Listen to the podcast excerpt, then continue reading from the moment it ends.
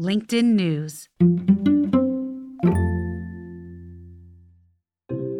From the news team at LinkedIn, I'm Jessi Hempel, and this is Hello Monday.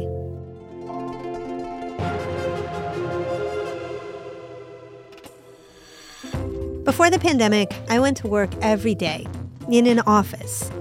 Then, like so many of you, I started working from home with no warning. It was a mess. All the time between then and now has become this elongated blur. The 15 months during which our office literally was not open. The time, gosh, was it a month or a year, where some people came back in, but there were no real rules.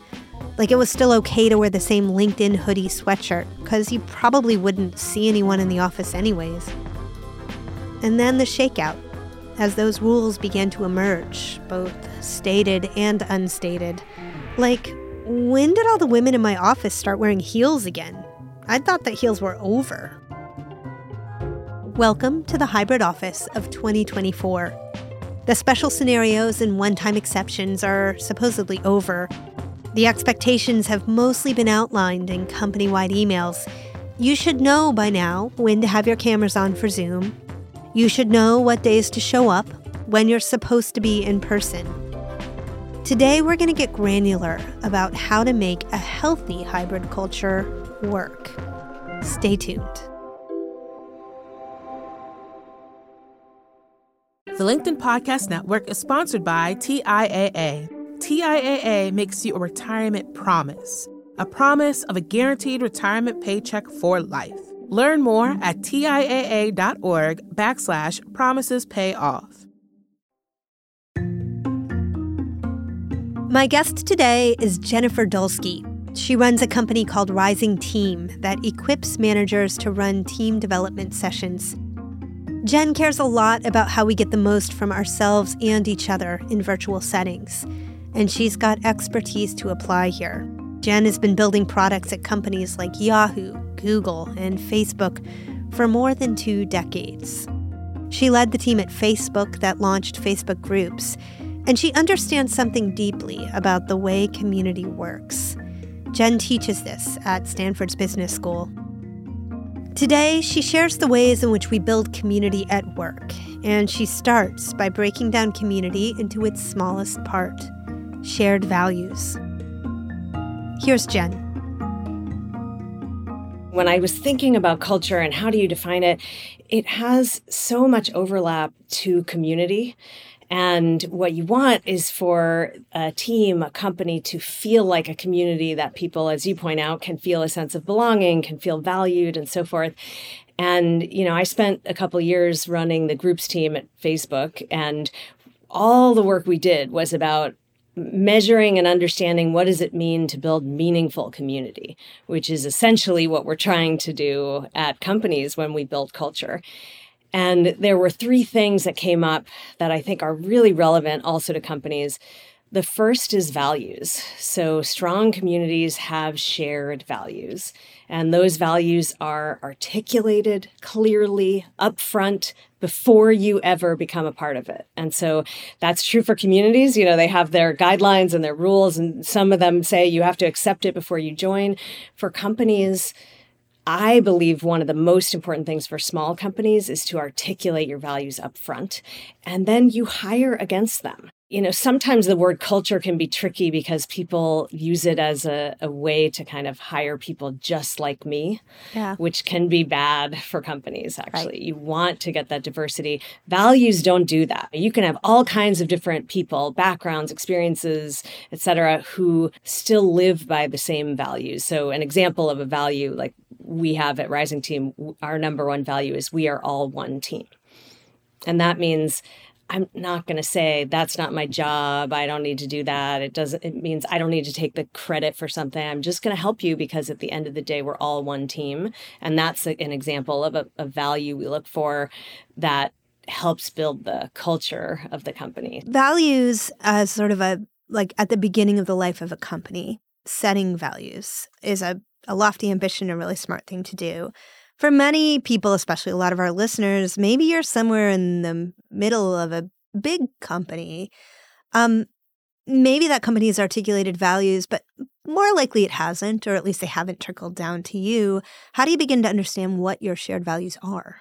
Yeah, so this is a great question. And it is true, even a lot of larger companies that do articulate values don't really do anything to bring them to life. Like I remember one of the large companies I worked for had articulated values and you'd get a name badge when you, you know, joined as an employee and one side was your photo and the other side was the values and that was like the first, last and only thing you ever heard about the values. So values only work if they are brought to life, but if you are inside a company that either doesn't have values or hasn't articulated them well, you can still create values and norms as a team, as an intact team. And you can sit down and do it the same way you would do it at a startup, which is usually values already exist. They just haven't been pointed out. So usually we start with an exercise that Jim Collins created called, I think, Mission to Mars, which is if we could only take, you know, one or two people from our team to Mars to recreate our team,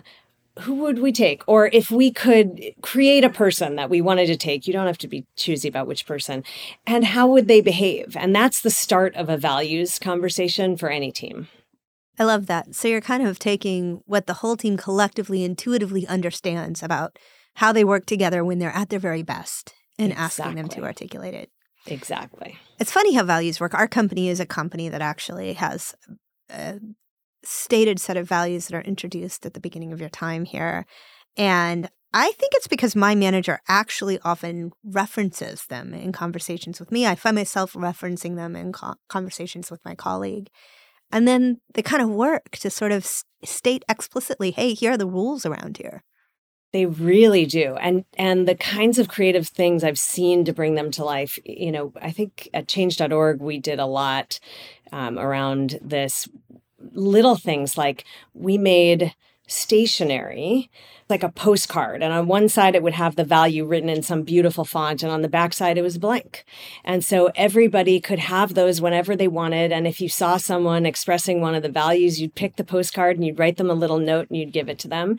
And then they could put it up around their desk. We also did values ambassadors where we said, let's recognize people who display the values once a quarter. We gave them an award and their their prize, which, you know, post pandemic, I don't know if you do this, but their prize was to visit any one of the other offices and observe how that office was bringing the values to life and then come back and tell their own team about it. So there's all kinds of things you can do, but that is a core part of creating strong culture and a strong sense of belonging. So that's the first of three parts that you referenced at the start of our conversation. So let's dig into number two.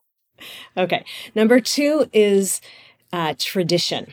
So, really strong communities and cultures have all kinds of traditions that people love. And you can think about this as like the secret handshake or the mascot or whatnot. But if you're working in person, things like shared common dress Fridays. Like we used to have for a month on Friday, everybody would wear stripes or everybody would wear blazers. It was kind of a ridiculous theme, but that, you know, created a tradition there. Or sales teams traditionally have a gong ringing or a bell whenever you, you know, sign a deal. Those are the kinds of traditions that bring culture and community to life.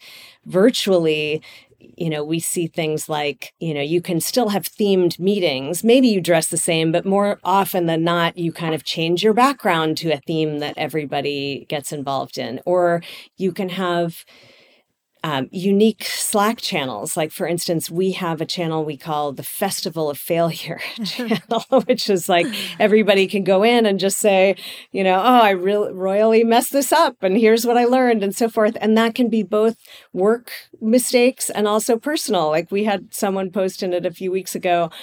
My wife was gone and it, for the first time on a business trip and I accidentally forgot to pick my son up from preschool. it was like that is a festival of failure moment that brings alive, you know, culture in a, a company. Yeah, totally.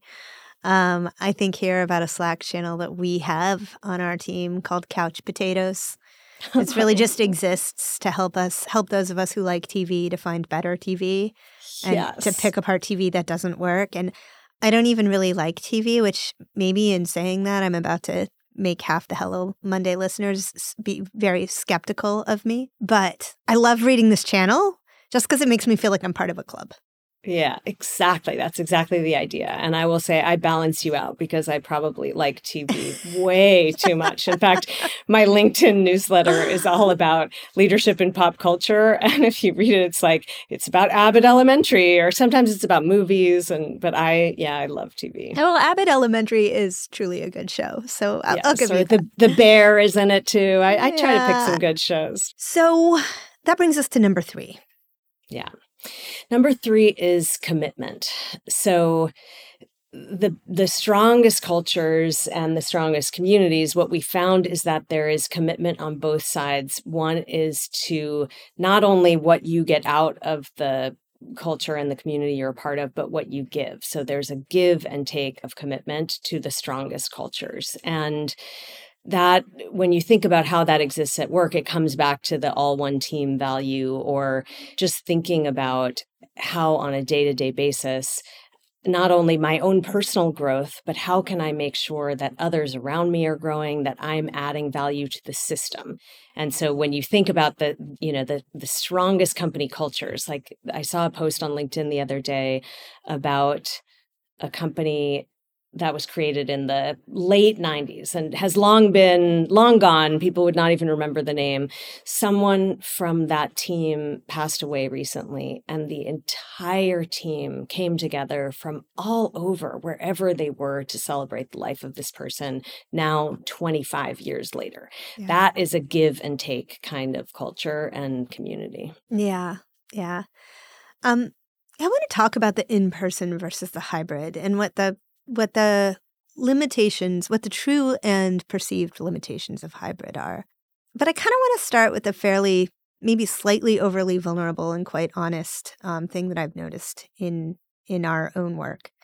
Um, in the fall of 2023 in New York, most of LinkedIn's editorial um, team we're, we're back in the office a, a lot of the time, a few days a week for most of us. And I noticed about myself, I was away for a few weeks and I was working out of the office. Because of our wonderful hybrid policy, I can do that with ease and be in contact with my team and get all of the work done flawlessly, like no ball was dropped. In fact, one could argue that I got ahead on some of the thought work I needed to do. But by the end of the three weeks, I felt pretty disenchanted, like really like out of step. I wasn't really all that happy with my job and I came back and I was just grumpy. And I talked to a couple of colleagues. I was like, I'm just really grumpy with this job. I don't know if I've outgrown this job. I don't know what's going on. But Jen, when I just went to work in person with my colleagues for like two weeks, um, I fell back into my rhythms and I was really happy again. And I say this because I then noticed that the same thing happened with a couple of colleagues. Yeah. And it has given me reason to think that there are some flaws with hybrid that I don't know how we overcome. And I'm wondering what you think of that. Yeah. So, first of all, thanks for sharing that. I agree that was quite open, and I'm sure people appreciate hearing the honest truth because we all have it. Um, you know, the thing about work before we all went hybrid is that we used to build connection kind of accidentally. You know, we were just around each other. And so that stuff happened. We went, you know, to get coffee or we had lunch or we just sat near each other and and that all happened kind of naturally. And that doesn't happen when we work remotely. And so the the key to success here, whether you are hybrid, remote, or in person, is being intentional. And the truth is, if we look back at it, that the accidental version was never really that great to begin with. So the companies that were the most successful were also the ones that were the most intentional about it from the beginning. Like you look at Netflix as an example and their famous culture deck, they were super intentional about it, even when they were in person. And that's part of the reason why they've been so successful. I can think about when I first started at Yahoo, we were super intentional. You know, everything was branded. We we wrapped our cars in purple and yellow. It was just like so so intentional. And so this is my belief is that the key to success is intentionality. And it is clearly possible, and the data shows it, to build as strong of a sense of connection remotely as you can in person. It just takes dedication and thought. And this is actually why we built this whole company is to just make it a little bit easier for people. But as long as we are intentional about it it firmly can be done either location. You know as you say that i reflect back on my experience and i was absolutely intentional about how i got the work done during that nearly yes. the month that i was away. Like didn't yeah. drop a ball. But i was not at all intentional about how i maintained my connections with my colleagues yeah. Didn't think about that at all before I left or while I was away. Just looked up one day and felt really out of yeah. it. And felt lonely, right? Yeah. I mean, this is the problem is if we don't eh, put that you know deep connection part of it back in everybody will feel lonely and it's especially true of people who who have jobs that don't require a lot of natural meetings with other people like i've seen it even on our team where we are super intentional about it it is definitely the case that if people don't have at least a couple meetings in a given day with other human beings, they do start to feel more withdrawn and more lonely. Well, so people also work really differently. Like what they need in order to feel connected is very different. How do you structure, particularly, how do you structure hybrid situations in which everybody can feel seen, heard, and connected? Yeah. So this is it's funny. I so I you know I teach a class at the business school at Stanford, and even though the class is about all these tactical things like hiring and forming boards and things like that, the there are two key lessons I teach that are separate from that, and one is that people are just unique. Everybody is different. And the mistake we usually make as leaders or as colleagues is I think everyone's going to be just like me. Yeah. You know, like I'm fine if you appreciate me by just saying thank you or dropping me a little note. And I have other people on my team who really prefer a gift. Like they would like to be thanked in some more formal way. And mm-hmm. knowing those differences is really important. And so the key to being successful at making people happy and engaged at work is first understanding them. Mm-hmm. And so, as an example, this is why we built these rising team sessions where you can uh, learn about people's like literally all the ways they want to be appreciated or all the working style nits and preferences. Like it gets down to the tiniest detail. We have a question about how when is it okay to interrupt you at work and there's a spectrum of people who say anytime just anytime interrupt me. Yeah. and then some people say actually could you message me first before you interrupt me?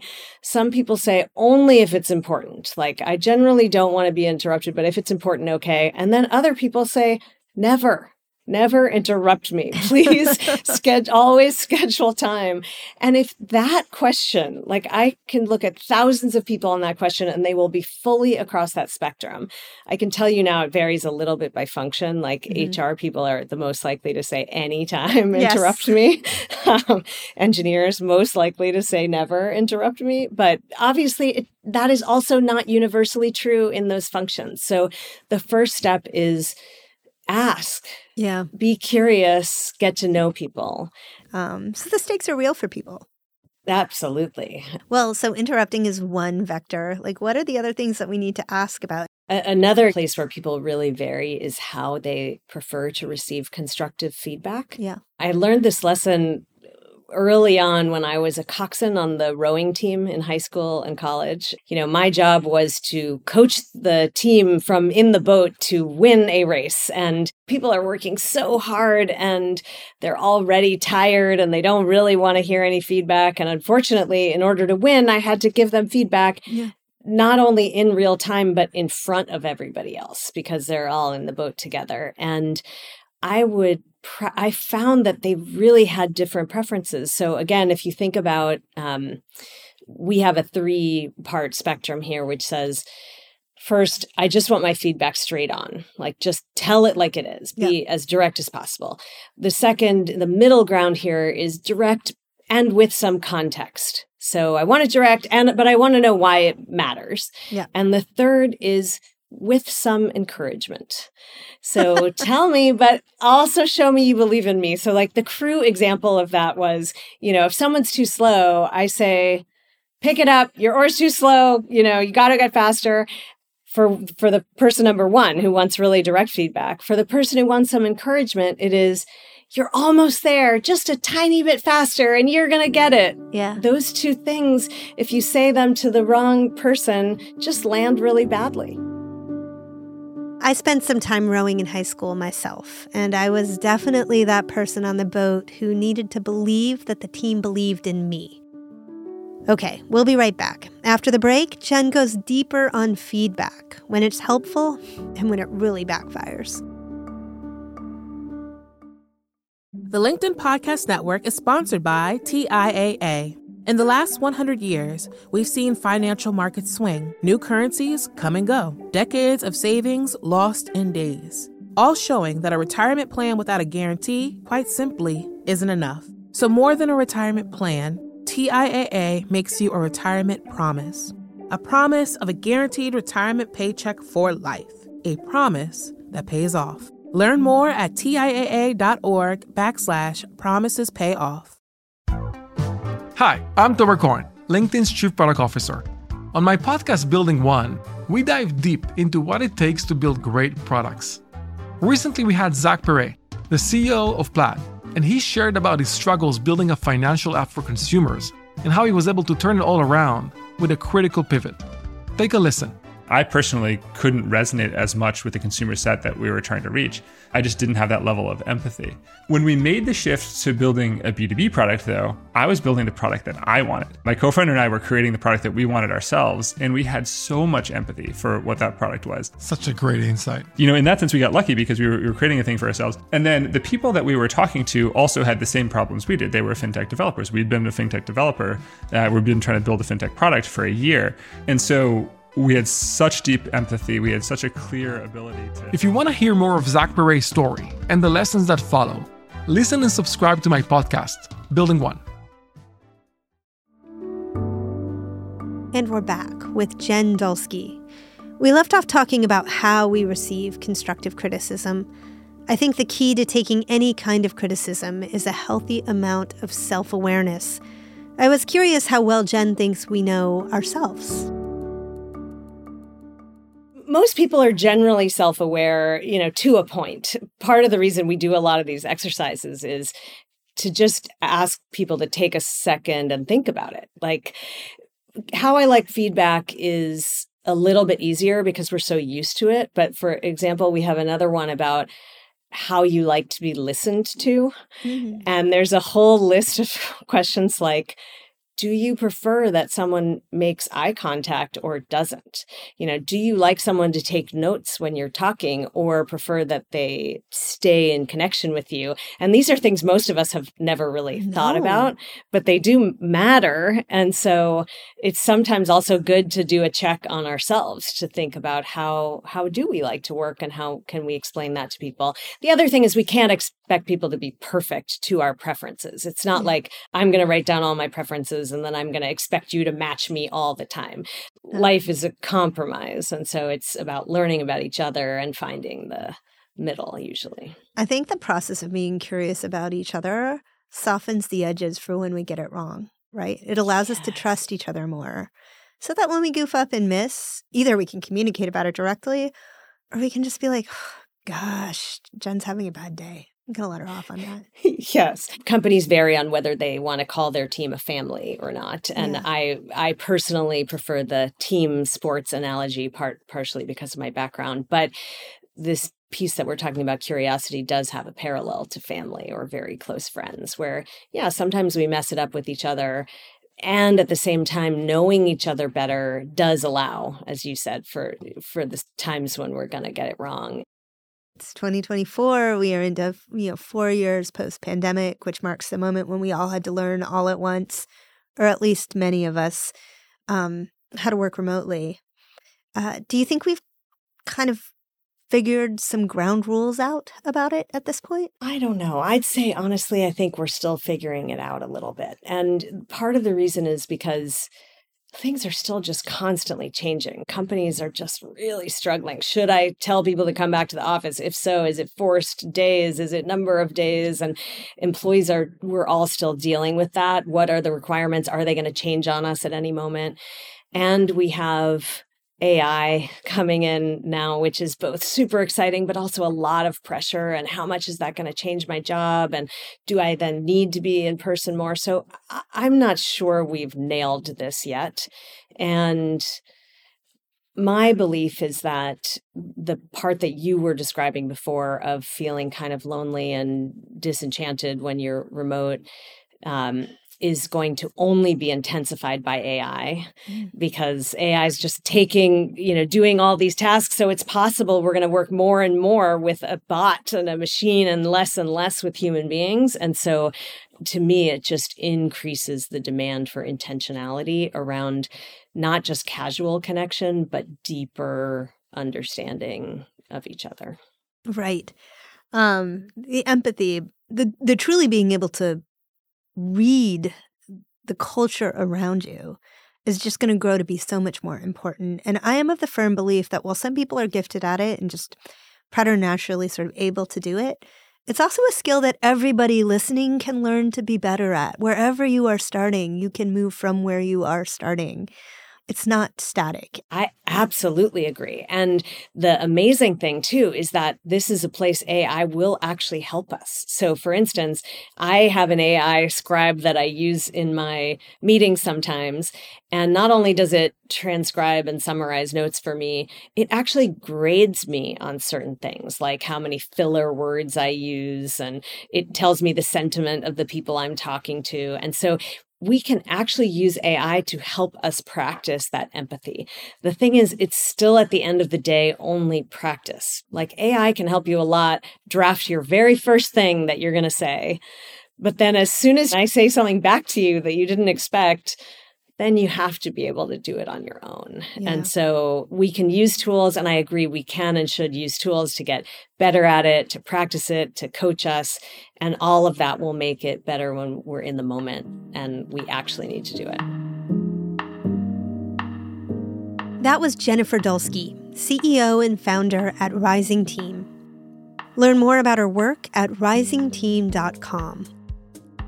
Now, there are many, many things that I'm going to take from this conversation, but here are just three that will stick with me. One, values are what build community. I appreciate how Jen talks about company values. As she said herself, too often companies will list out those values without actually acting on them. Are you at a company that's in line with your own values? how can you tell? Two, how well do you know yourself? It's difficult to get to know others if we aren't aware of ourselves and our behaviors.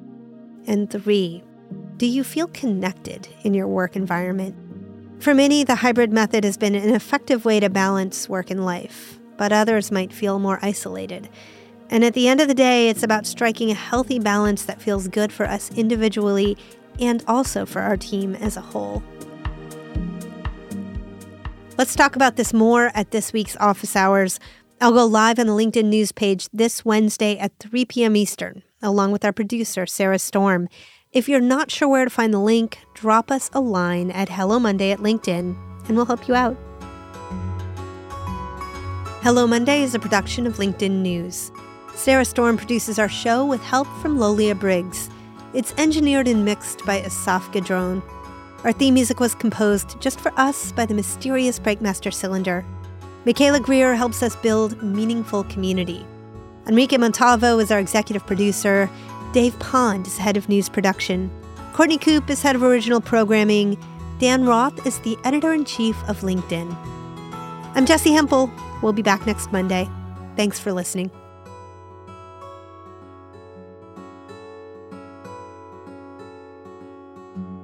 Before I let you go, I have to ask you, you we've had three or four virtual conversations. I have two things to tell you. One is your background the first time we talked the whole time, I was like, that living room just feels like your living room. The second time I realized it was virtual.